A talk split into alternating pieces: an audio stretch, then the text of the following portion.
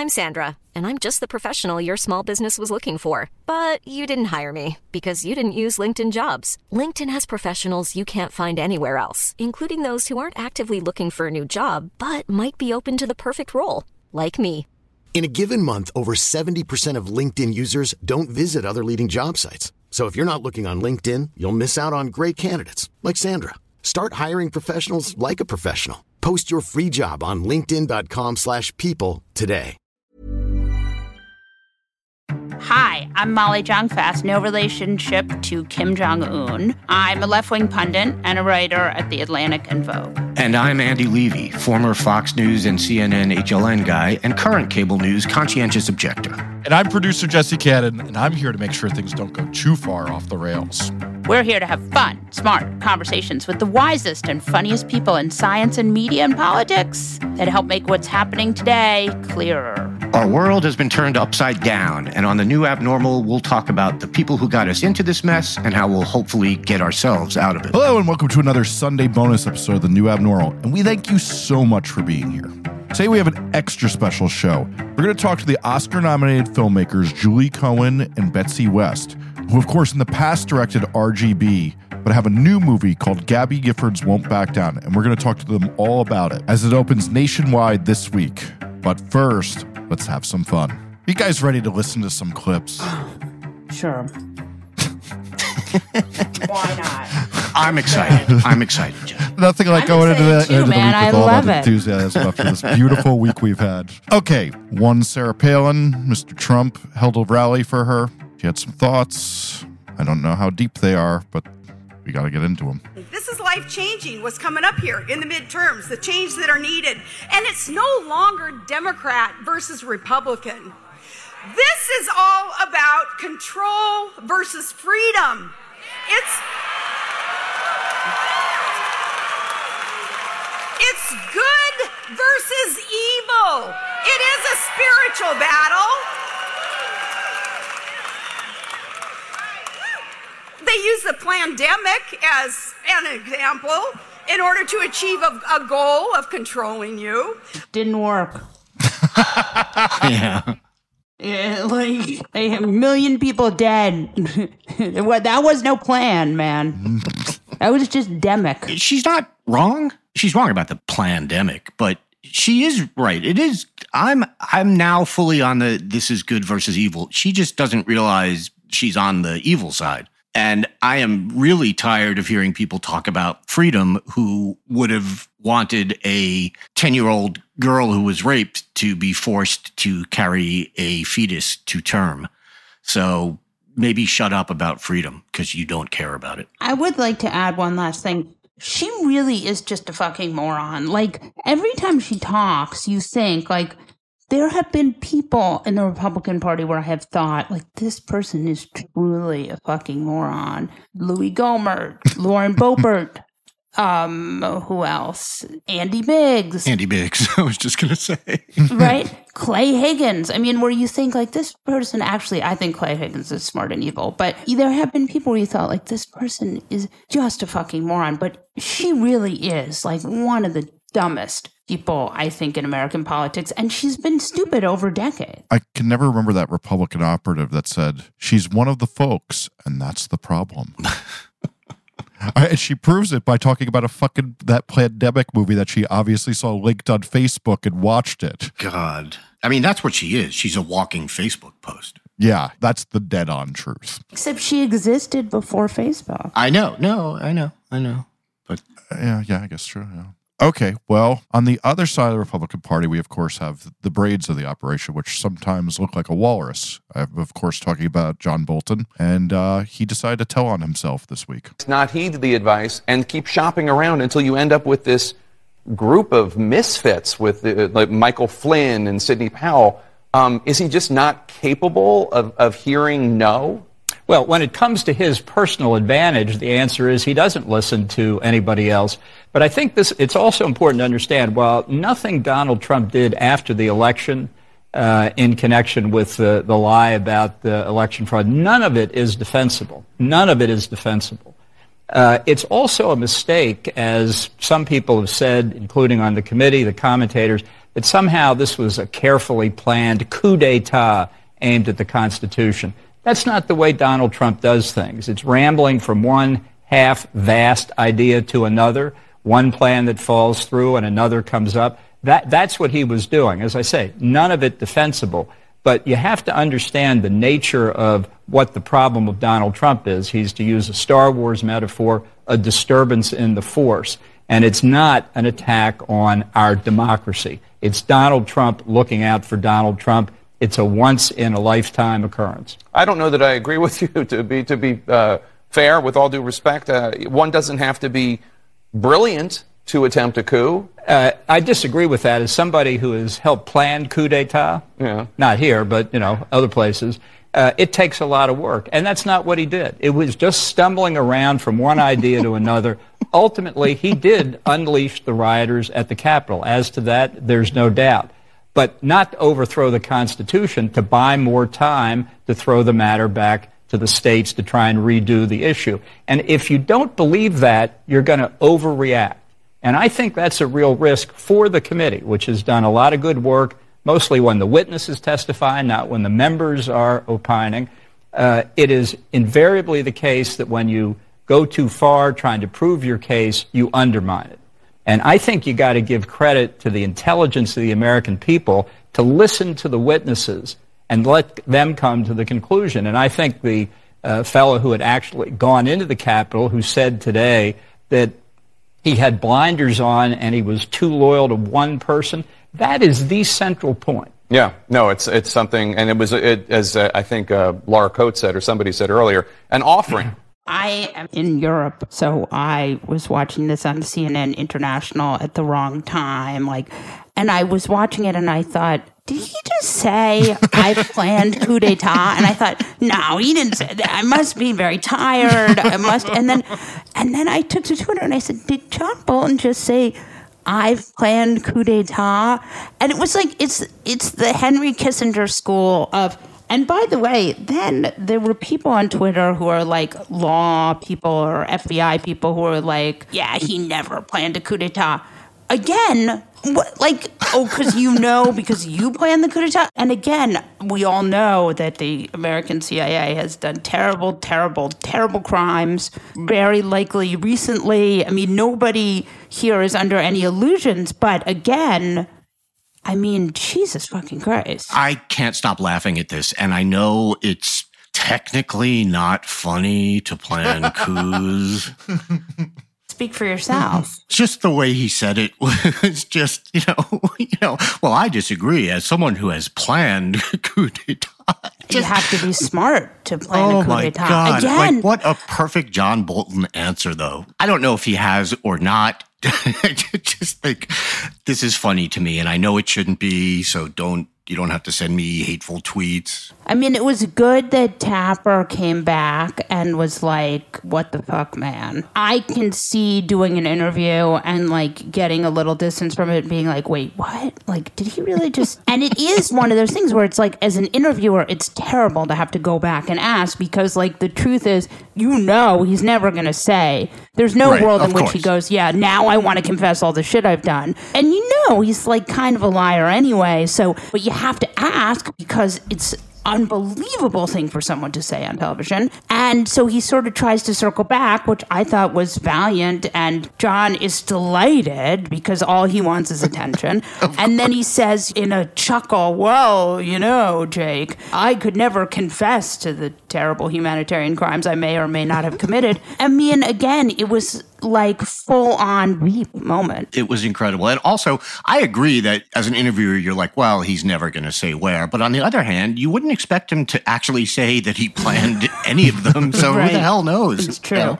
So yeah, you got to ask because maybe he will just say the specifics. But I mean, that to me is what makes it so funny. It's like he was offended at the idea that someone dumb could plan a coup because that that reflects badly on him as a smart person. So it's Yeah, the just it's coup just ownership funny to me. was he's just he was so Somewhat offended. problematic. Yeah. He was very offended. Yes, not great. As friend of the podcast, Rick Wilson coined everything Trump touches dies. But I would like to offer a little offshoot of that, which is also that everyone who hangs out with Trump and some of these people were the most careful people ever sometimes, all of a sudden start telling on themselves the way Trump does all the damn time. Right. Like, Yeah, that's for sure true. It gives you brainworms. yeah, yeah. Speaking of those brainworms, we were on vacation last week, so we missed out on just the chef's kiss of congressional speeches by uh, one representative, Debbie Lesko. So I have to dig it out of the vaults because I think it happened like the day it literally happened like the day we we went on vacation. yeah, because we were texting about it and you were like, "Oh my god." Uh, no, I, I I even took to a rare Twitter appearance to say how sad I was that we weren't going to do this. Yeah, I just want to say one thing about Representative Lesko, who is really a fucking first class moron. And in fact, someone who covers her, a local reporter, said something effective like, This is not even in the top 10 stupidest things she's ever said. So meditate on that while you listen. from Arizona is recognized for two minutes. Thank you, Representative uh, Jordan. I rise in opposition to H.R. 2377. I have five grandchildren. I would do anything, anything to protect my five grandchildren, including, as a last resort, shooting them if I had to, to protect the lives of my grandchildren. Democrat bills that we've heard this week want to take away my right, my right to protect my grandchildren. They want to take away the rights of law abiding citizens to protect their own children and grandchildren and wives and brothers and sisters. So you're right to shoot your grandchildren. Yeah, I'm confused here. This is a woman who loves her grandchildren and will do anything for them, and you all are making fun of her. I, I'm. What am I missing here? Exactly. I mean, look, the right to kill your own grandchildren. Actually, I'm going to tell you something. It's not a right. It's still actually murder. The people who would have you believe that a six week blastula is a fully grown human also will have you believe that you can shoot your own grandchildren. and Democrats should not prevent that. Let's just be clear. She misspoke, obviously, and I don't know. You don't No, know that. I mean, come that's the thing is like with all these Republicans, they're like, well, she obviously misspoke. Like No, maybe she she, wanted to kill her grandchildren. I grandchildren. don't think I don't think she wanted to to shoot her grandchildren to protect Let's them. I not don't- give her the benefit of the doubt here. I mean, I am not going to give any of these Republican congresspeople. By the way, I've heard her say a lot of fucked up shit over the years, and I did not realize she was old enough to have grandchildren. That's all I have to say. That's your big city ways right there, Biz. Yeah, Ah, right. exactly.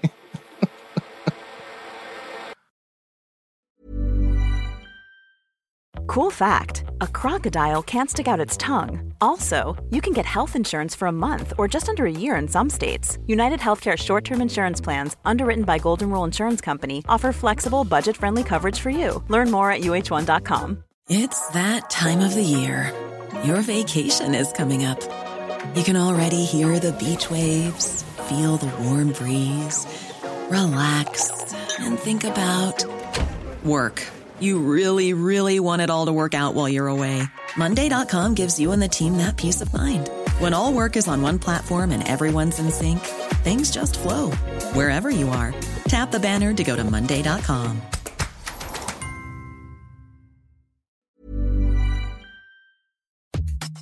When picking a commerce platform for your business, you have two choices.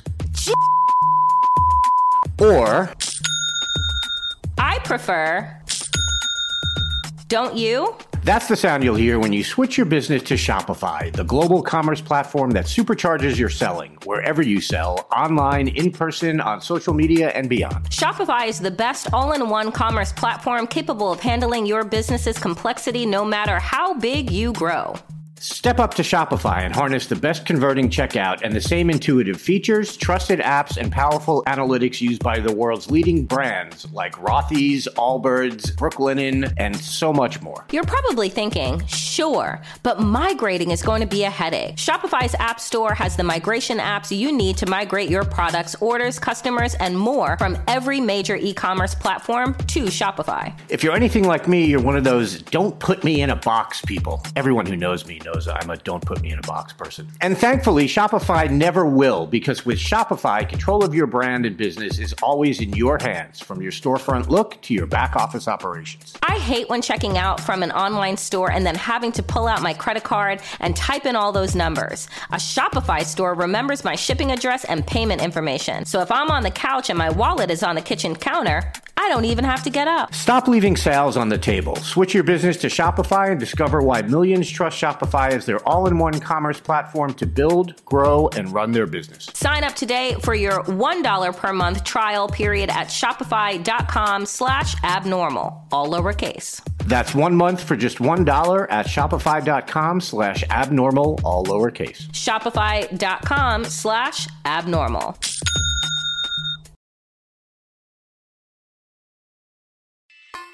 Julie Cohen and Betsy West are the Oscar nominated filmmakers behind the movie Gabby Giffords Won't Back Down. Welcome to the new abnormal, Betsy. Thank you, Molly. It's great to be here. And Julie. Thanks so much. It's really good to be here. Let's talk about Gabby Giffords. You guys have done other political documentaries. How did you get to the story of Congresswoman Giffords? You know, we were almost uh, set up, I'd say, on a blind date uh, with Gabby by a producer named Lisa Erspamer, who became one of the producers of this film and had known Gabby for quite a few years um, and thought that she would be the good uh, a good subject for a documentary. Lisa reached out to us and said, Hey, would you be interested in doing a Zoom with Gabby Giffords and her husband, then not yet a senator, uh, Mark Kelly? We said, for sure. What was the experience like? I mean, you had, did you know, you knew the story because everyone knows the story because it is like such an important American story and also now a more more and more common occurrence. But were you surprised by what you learned and and what and the differences between what you knew and what you actually knew when you got going with the documentary? Yes, we knew the outlines of the story, like many Americans, were totally shocked with uh, the shooting in Tucson that so severely wounded then Congresswoman Gabby Giffords killed six people, injured 12 others. I mean, it was just one of those uh, shocking events. But have to say that we didn't really know a whole lot about what next. We knew she'd survived and that Gabby was an advocate against gun violence. I have to say that Zoom call that Julie referred to, which happened very early on in the pandemic, so we sort of weren't used to Zoom calls at that time. That Zoom call was pretty amazing and was really the reason why we so much wanted to make the film because Gabby, despite her problems, despite having aphasia, is just an extraordinary communicator and so funny and just so engaging. And her husband also told us on that Zoom that he had recorded much of her recovery, which, of course, for documentary filmmakers, there's video. Really? Can we get our hands on it? That little Zoom call led to, uh, you know, this amazing two years of following her around and, and making the film. Yeah, Gabby's opening gambit on the Zoom was to like lift her foot, stick it right in the camera of the Zoom to show us that she was wearing RBG socks. kind of, you know, some of the concerns we had, like, oh, is this someone we, you know, that we understand has some issues communicating? Is she going to, like, really, will it work as the central character? And is this story, you know, because yes, it's about gun violence, like, is the story going to be too much of a downer or too depressing? That's really not our thing. We'd prefer to have films that have some upbeatness, some rom com date movie potential. And I think all those concerns were just completely allayed by Gabby's like sparkling, hilarious, always singing personality. So, explain to me about her aphasia from the shooting. Gabby was shot point blank in the head right into her language center. So she had a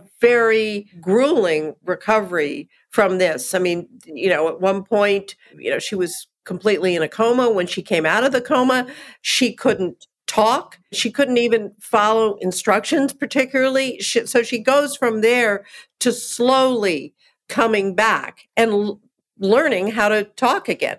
The uh, film shows this process and also how the kind of heroic speech pathologist worked with Gabby to accessed words and used often music to do that because it turns out that in the brain, the language center is located on the left side the, I guess in the front of the frontal lobe. I'm not a brain expert, but that's about as much as I know. But there are music centers all over the brain. And that's why speech pathologists emphasize music luckily gabby's a very musical person had been you know in annie and high school and just loves to sing and that was a very effective way for her to start coming back and and relearning how to sing and how to talk yeah, there's some pretty incredible footage from early on in Gabby's rehabilitation in a hospital in Houston where she's with a nurse and a speech pathologist, like, you know, in these early days of really struggling to regain any language. And she's just like belting out, girls just want to have fun. It's so unexpected. Like what like you wouldn't think that somebody at this point, you know, like maybe three or four weeks into their recovery from this, you know, terrible traumatic brain injury is going to not only want to be singing but singing kind of like uh, fun, fun 80s uh, pop songs but that's just that's just gabby. That's who this person is. Did you also cover mark kelly's senate run too right? Because that was happening at the same time. Yeah um, that was actually some of the first filming that we did in the fall of 2020 went down to tucson and filmed gabby campaigning for her husband basically trained as an astronaut, but over the years had done a lot of public speaking. And, you know, as he said, he started to see that things weren't going the way he wanted them to go in the country. And he thought, hey, maybe I can do something about this. Uh, he learned a lot from Gabby, uh, how to be an effective politician. And she played a big role in going out and supporting him and speaking in favor of him and doing campaign ads. We had the opportunity to to follow all of that. I've heard her speak before with him. He really did devote himself just completely to her care for a number of years. And then he decided to run for Senate. Uh, what is his journey like? Because it seems very relevant. He was a big part of this story, albeit kind of in a supporting role, the way we see it. Betsy and I like to think that we are all, our films are feminist love stories, and this one for sure fits that mold. He was someone whose career was absolutely ascendant, naval officer and an astronaut, not just an astronaut, but a space shuttle commander for two space shuttle flights, who decided at a certain point that his wife's care needed so much attention that having those full time demanding jobs wasn't going to work for a bit. So he took on, you know, the caregiver role, a big issue in our society because there's not enough support for caregivers. And the reason there isn't enough support for caregivers is that caregivers are are usually women. For a guy, not to mention sort of a guy in the more macho mold of someone who's an astronaut and a, you know, a Navy pilot to make caregiving like central to his wife. Like there's something really, really beautiful about it. And being able to watch it both historically from some of those early uh, videotapes of the two of them together, but even now, just the mm-hmm. way this couple relates to each other is really, I don't know, I think it's a pretty good model of what a modern feminist marriage can look like. No, I mean, it does seem like that. I mean, how was it for her when he ran for Senate? Gabby was all in. I think she is extremely proud of Mark, wanted to, to help him. I, you know, you don't get the sense from Gabby ever that she really looks back and says, oh, that should be me. I mean, she talks about, you know, they both talk about it pretty openly. He says, hey, in a sense, I'm taking her place. And the reason why he's taking her place is because a horrible thing happened and, and she was shot and her political career was sidelined totally. But you have the real feeling that they've accepted this, they've moved on, and she jumped into his campaign pretty joyously now that he's a senator you know one of our favorite scenes in the movie is after he was elected he was going to be giving his maiden speech in the senate and uh, gabby just you know he's going to practice before gabby and she is sitting there listening to him and you know in a kind of wifely way correcting him giving him nice suggestions.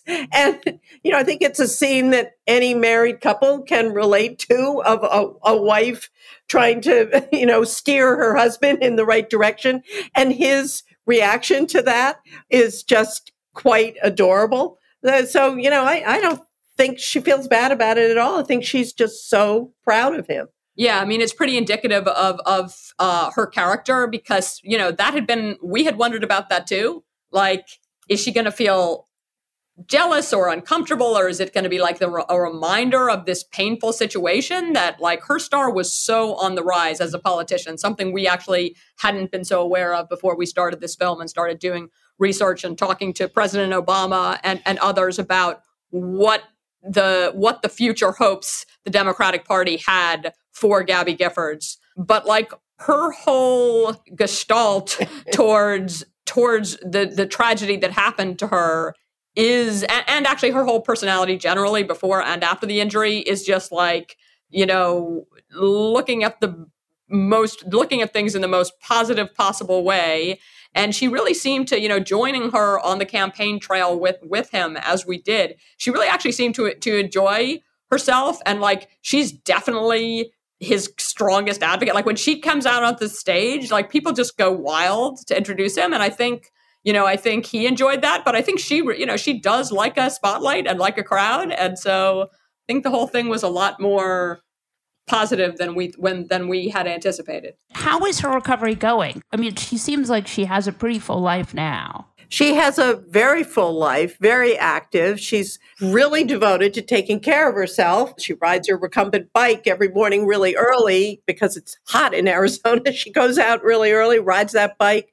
She does yoga. She plays the French horn. You know, she recently was bat mitzvah. So she does a lot of things for herself. Plus, she is the head of the Giffords organization, which is uh, you know, one of the most effective of the of the anti-gun violence groups in the country that has really grown up in the, the wake of Sandy Hook, which, you know, was a big turning point for her. So she has that part of her life and she does speech therapy. Every week she's working with her speech pathologist, uh, Dr. Fabi Hirsch. They have an amazing relationship because it's an ongoing struggle. Fabi, who's in the film quite a bit, explains to us, you know, that it's tiring for her to access words. It takes a lot of effort. And yet, you know, we've seen her give extraordinary speeches, so moving. I mean, she, if she has the opportunity to practice something, she can really deliver.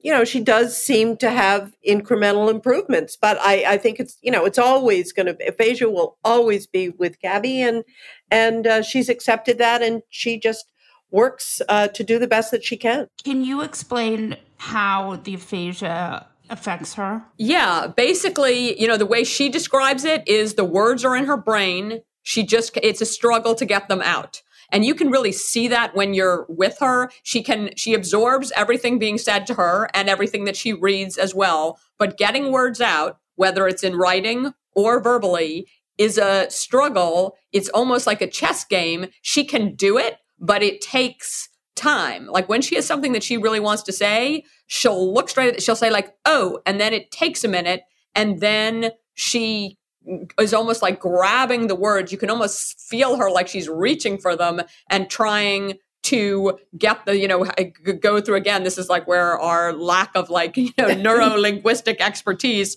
may make our language not perfect on this but it's almost as if the path from her brain through her mouth has obstacles that make it challenging. And a sentence is more difficult for her than an individual word. She'll often throw like you know when we're talking about the zoom call where we first met she'll sometimes just like yell out like rbg socks. Like she has you know she just doesn't it, it's articles that are so difficult you know the a's and the the little co- connector words are tricky. She gives speeches and the way she does that is working on what she wants to say and then working with her speech therapist over a period of weeks to memorize a speech. She has an incredible memory so once she knows a speech, she can give a two minute speech cold with no notes or no anything, but it just takes memorization. Will that ever get better for her? I think she has improved in her ability to give speeches. But as I said, I mean, I again, we're not doctors. Right, right, right. You know, we, we don't know for sure, but I think uh, Gabby has accepted this. This is something that she is going to have to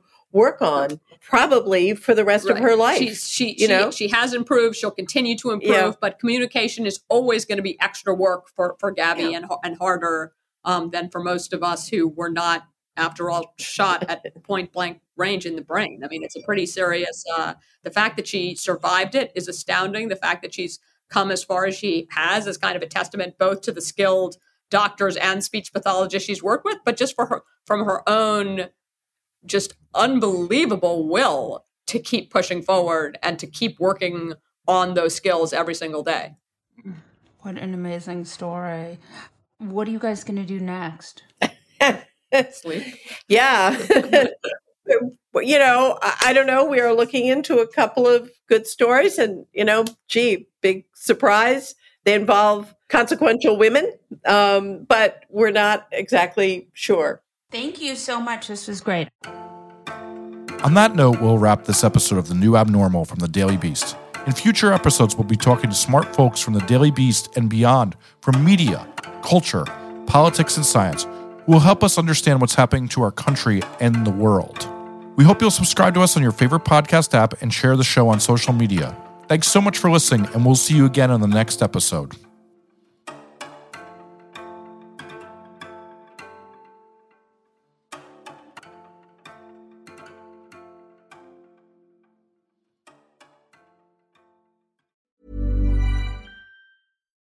Hi, I'm Daniel, founder of Pretty Litter. Cats and cat owners deserve better than any old fashioned litter. That's why I teamed up with scientists and veterinarians to create Pretty Litter. Its innovative crystal formula has superior odor control and weighs up to 80% less than clay litter.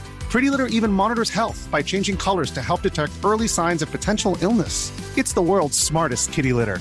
Go to prettylitter.com and use code ACAST for 20% off your first order and a free cat toy. Terms and conditions apply. See site for details.